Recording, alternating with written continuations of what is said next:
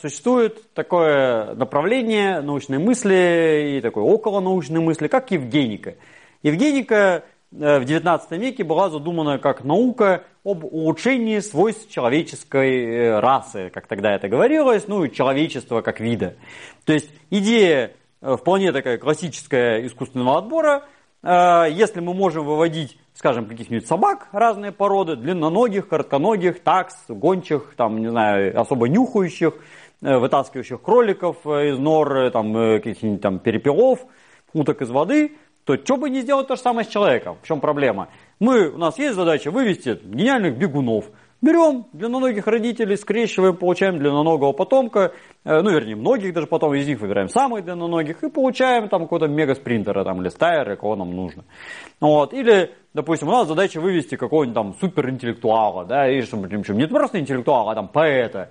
Мы берем толпу поэтов, скрещиваем их между собой, получаем потомство, смотрим, кто из них лучше сочиняет стихи, скрещиваем их между собой и получаем породу людей, гениально сочиняющих стихи. Э, и в принципе, на самом деле, препятствий здесь действительно никаких нет. То есть э, чисто в теории, если мы можем, можем выводить мясную породу коров, там, молочную породу коров, да, там, какую-нибудь шерстяную породу овец, что бы не делать то же самое с людьми. Вопрос э, в том, зачем это надо, и кто это будет делать, сколько времени это займет, с какими целями это будет делаться и какими самые интересные методами это будет делаться.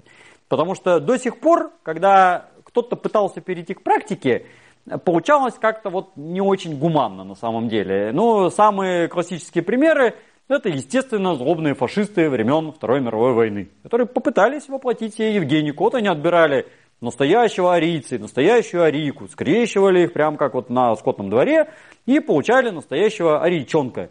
А потом, кстати, после войны было немало проблем, что делать с этими идеальными оречонками, да, вот эти дети, которые как бы они-то не виноваты, что их так вывели, но их с детства и уже там 4 года как дрессировали, что они настоящая высшая раса, и они основатели всего будущего человечества, а все остальные низшие, они обязаны повиноваться, а эти, значит, хозяева.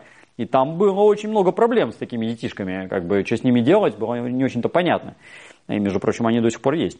Э, и а, то, что делали фашисты, человечеству откровенно не понравилось. Вот. Но э, существуют прецеденты исторические, когда это проводилось не так зверски, да, не в такой идиотской какой-то форме, э, и с вполне таким себе результатом, ну, примером чему, например, сумаисты японские, потому что японское общество, оно достаточно кастовое, чтобы они на протяжении многих поколений подряд выводили фактически породу сумаистов, и в чем преуспели, и стоит посмотреть на рекордсменов, да, на чемпионов, что мы видим, что да, как бы по сравнению со стандартным японцем, который там полтора метра ростом, ну, в 19 веке, сейчас они подросли, э, сумоист, который 2 метра ростом, в полтора раза больше, да, и весом там, не знаю, 200 килограмм, ну, это как бы ё-моё, то есть это результат такого хорошего отбора. Э, ну, японцы люди упорные, они способны заниматься этим на протяжении многих поколений, а чаще всего Э, проблема упирается в то, что поколение человека равно поколению человека. И кто будет выводить? То есть, если вот сам селектор, сам вот этот, да, там, э, такой Мичурин, как бы человеческий, он же должен прожить или тысячу лет, чтобы увидеть результат своего труда, а он не проживет столько, потому что он тоже человек. Или он должен это делать с расчетом, что кто-то за него потом в будущем это продолжит, его замечательный труд. Ну вот. И возникает, естественно, миллионы этических проблем – как мы будем это делать? Вот как мы этих родителей будем отбирать, да, и вот мы скажем, ты женишься на этом, да, а ты вот на это. И как бы вот никак иначе. И у вас вот будут детишки, и вообще давайте мы вот этих детишек неправильных, там, не знаю, на фарш пустим, да, а вот эти хорошие детишки такие замечательные, и мы их будем разводить. А, и вот как-то вот, когда мы это к человеку применяем, оно как-то получается не по-человечески. Как-то вот э, самим людям, кого разводят, это, как правило, сильно не нравится. Поэтому вот такая Евгеника классическая методами такими вот, ну, опять же, мичуринскими, да, вот как мы там породу скота выводим, собак, кошек, к человеку, конечно, неприменимо. То есть вот ну никак. Ни технически, ни морально, ни этически, ни там религиозно, вот, ну вообще никак не получается. Однако же, сейчас мы стоим на пороге того времени, когда мы можем делать это либо рекомендательно, либо чисто технологически с помощью генной инженерии. Потому что если, например, у нас есть два родителя, у которых очень велика вероятность рождения ребенка там, с синдромом Дауна, гемофилии, каким-нибудь там синдромом ужасным, да, их хватает, как бы есть тысячи синдромов неприятных таких наследственных, э, то, может быть, им не нужен этот ребенок. Зачем как бы рожать ребенка, который заранее известно, что он там, не знаю, в 30 лет помрет. У него синдром Хаттинтона будет, да, и он в 30 лет умрет, сойдя с ума, и у него там развалится нервная система, допустим. Или у него будет какой-нибудь там э, патологии позвоночника, там, не знаю, сердца, еще что-нибудь такое. Так может быть просто взять гены родителей, еще ребенка никакого нет, проверить их и посмотреть, что да, вероятность такого ребенка велика, может быть вам не надо вступать в брак, а если вступать в брак, может не надо рожать детей, а там усыновить кого-нибудь. У нас есть тысячи, миллионы детей беспризорников, да, или там в детских домах, которые хотят родителей, и как бы они в принципе здоровые, нормальные дети. Вот вы выращиваете это, как бы, почему нет, этих детей. А, и иногда такие методы применяются. Допустим, Э, в Израиле в какой-то момент была проблема, что вот в какой-то секте, значит, Израиль, этой иудаистской, был огромный процент э, заболевания генетического, который создавал проблемы для сообщества, потому что много детей умирало, как бы, и это было очень неприятно. И когда генетика позволила, стали просто проводить тест потенциальных родителей, они приходят к Равину и говорят, там, Рави, пожени нас. А он говорит, а вы тесты принесли? Принесли, молодцы, значит, смотрят, не, у вас ребенок будет больной и, скорее всего, умрет. Так что, извиняйте, как бы не положено.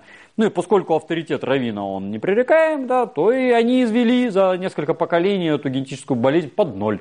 Это вот пример такой консультативной Евгеники, когда, собственно, э, никто не рождается, никто не умирает, и никого не убивают, и все вроде тихо-мирно, но болезнь действительно пропала. Вот. Более того, сейчас, э, как я уже сказал, есть возможность просто технически это исправить. И вот буквально там в прошлом, позапрошлом году китайцы сделали первые такие эксперименты, когда брали отдельные клетки и в них исправляли генетические мутации, которые бы потенциально могли бы привести к появлению от э, взрослого уже там, или ребенка с отклонениями. И они показали, китайские генетики, что можно это исправить и сделать клетку здоровую из больной. А, поэтому в ближайшем будущем, ну так, лет через 200, 300, если у нас технологии будут развиваться такими же темпами, как сейчас, и если э, ну, идиотские запреты не возобладают окончательно, ну а они никуда не, не возобладают, естественно, то это станет возможно. Естественно, начинать будут с исправления каких-то ужасных болезней, когда ну, никому не хочется ребенка Дауна иметь, да, или там еще что-нибудь такое. Э, потом будут исправлять какие-то уже не такие существенные проблемы. Ну, вот у меня, допустим, врожденный астигматизм, да, э, я уж не знаю, насколько он там генетически обусловлен, ну, наверное, какая-то и есть обусловленность. Я бы не отказался от стопроцентного зрения, да, у меня вот варианты или на очки носить, или какую-нибудь там лазерную коррекцию сделать, ну вот или слепым быть. А, а что бы вот не подправить еще там, в эмбриональном состоянии, да, или там на уровне одной зиготы, или там вообще сперматозоид с яйцеклеткой, и не было бы, не было бы астигматизма. Или там плечи, ну они у меня маленькие, как бы я хиленький, да, у меня там мускулатуры вообще особо нет. И животик начинает расти, что уж совсем неприятно, хотя астеник при этом, да. И что бы вот не подправить, чтобы я был Аполлоном, да, или там Гераклом хотя бы для начала. А, это же возможно, возможно, ну, потенциально. Но сейчас еще мы не умеем это делать, но через сто лет научимся. Вот, а потом, допустим, мне цвет глаз что-то не нравится, в зеркало смотрю, какой-то вот что-то не идет к этой шапочке сегодня с утра, да, дай-ка я подправлю. Ну, вот, и э, дальше начинается уже э, зона фантастики, что мы можем делать. И это такая как бы положительная Евгеника – которое, ну, уже вот слово такое 19 века вроде здесь не особо подходит, потому что это не отбор. Мы никого не отбираем, никто, никто не умирает, мертвых нет.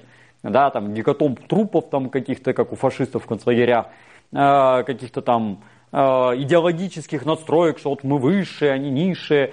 Ничего такого нет, просто здоровый человек. Всем хочется быть здоровыми. Почему бы, если не исправить это с самого начала, и мы просто не имеем порока сердца, не имеем там деформированной грудной клетки, там, не знаю, какое-нибудь воспаление аппендицита, там, шизофрении, там, бог знает что еще. Просто это исправляем. Тут единственный вопрос, э, как это сделать, чисто технически. И э, есть еще такой момент, что многие особенности организма, они вот здесь и сейчас могут казаться патологией, А может быть, через э, поколение, многие там десятки тысяч поколений при изменении условий, они окажутся адаптивные. То есть, когда, допустим, у древних обезьян укорачивался и исчезал хвост, может быть, это тоже можно было сказать, ой, какая-то уродливая сегодня обезьянка родилась, там, вы знаете, да, у нее хвост в два раза короче, елки-палки, для чего доживем, там, глядишь, совсем без хвостов будем, там, зачем чем за ветки цепляться. Вот, а теперь мы ходим без хвоста и хорошо себя чувствуем, и говорим, что, ну, слава тебе Господи, исчезли хвосты, мы стали разумные, ну там не то, что прямо это связанные вещи, да, но тем не менее. А, и там таких примеров можно много привести. Там, вот родилась обезьяна с каким-то, какой-то мозг у нее гигантский, да, елки-моталки, что ж такое, это там опухло, наверное. Ну, вот, а теперь мы знаем, что да, вот как бы мы теперь шибко умные стали, и может быть и не зря она такая родилась. Ну, понятно, что это не была там сразу там, да, из маленьких там сразу килограмм. Вот, но вот, тем не менее, шел отбор все время на вот это увеличение мозга. И если мы будем это изменять искусственно, может быть, мы пресечем какие-то варианты, которые бы могли стать чем-то новым. А рассчитать заранее что-то сильно крутое и новое, это на самом деле проблема. Для этого надо обладать огромадными знаниями, точно знать, как из генетики получается эмбриология, как из эмбриологии получается э, взрослый организм. Вот этого мы пока не знаем. И как это узнать, это вот вопрос на миллион. То есть кто решит проблему перехода генетики в эмбриологию, эмбриологию взрослого – это все решит все проблемы человечества на самом деле. Это сейчас самый главный вопрос биологии. Э, а на пути, возможно, много терний. И всем советую почитать э, роман э, Станислава Лема «Эдем», где как раз вот примерно такая ситуация описывается. Что характерно, Лем писал это тогда, когда генной инженерии вообще-то еще не было, строго говоря. И он, будучи великим фантастом, это дело предсказал, по сути дела. Вот такого варианта, как там, в Эдеме, что-то как-то не хочется, честно говоря. Вот. Но для этого наука должна развиваться. Для этого наука должна э, бурно, активно развиваться. Для этого надо много-много исследований проводить. Искусственно это дело не тормозить. Благо у нас сейчас пора искусственного интеллекта настает. Мы можем это и не своими мозгами делать, а на компьютерах рассчитывать. И там, глядишь, как бы можно что-то будет сделать и лучше, чем оно есть.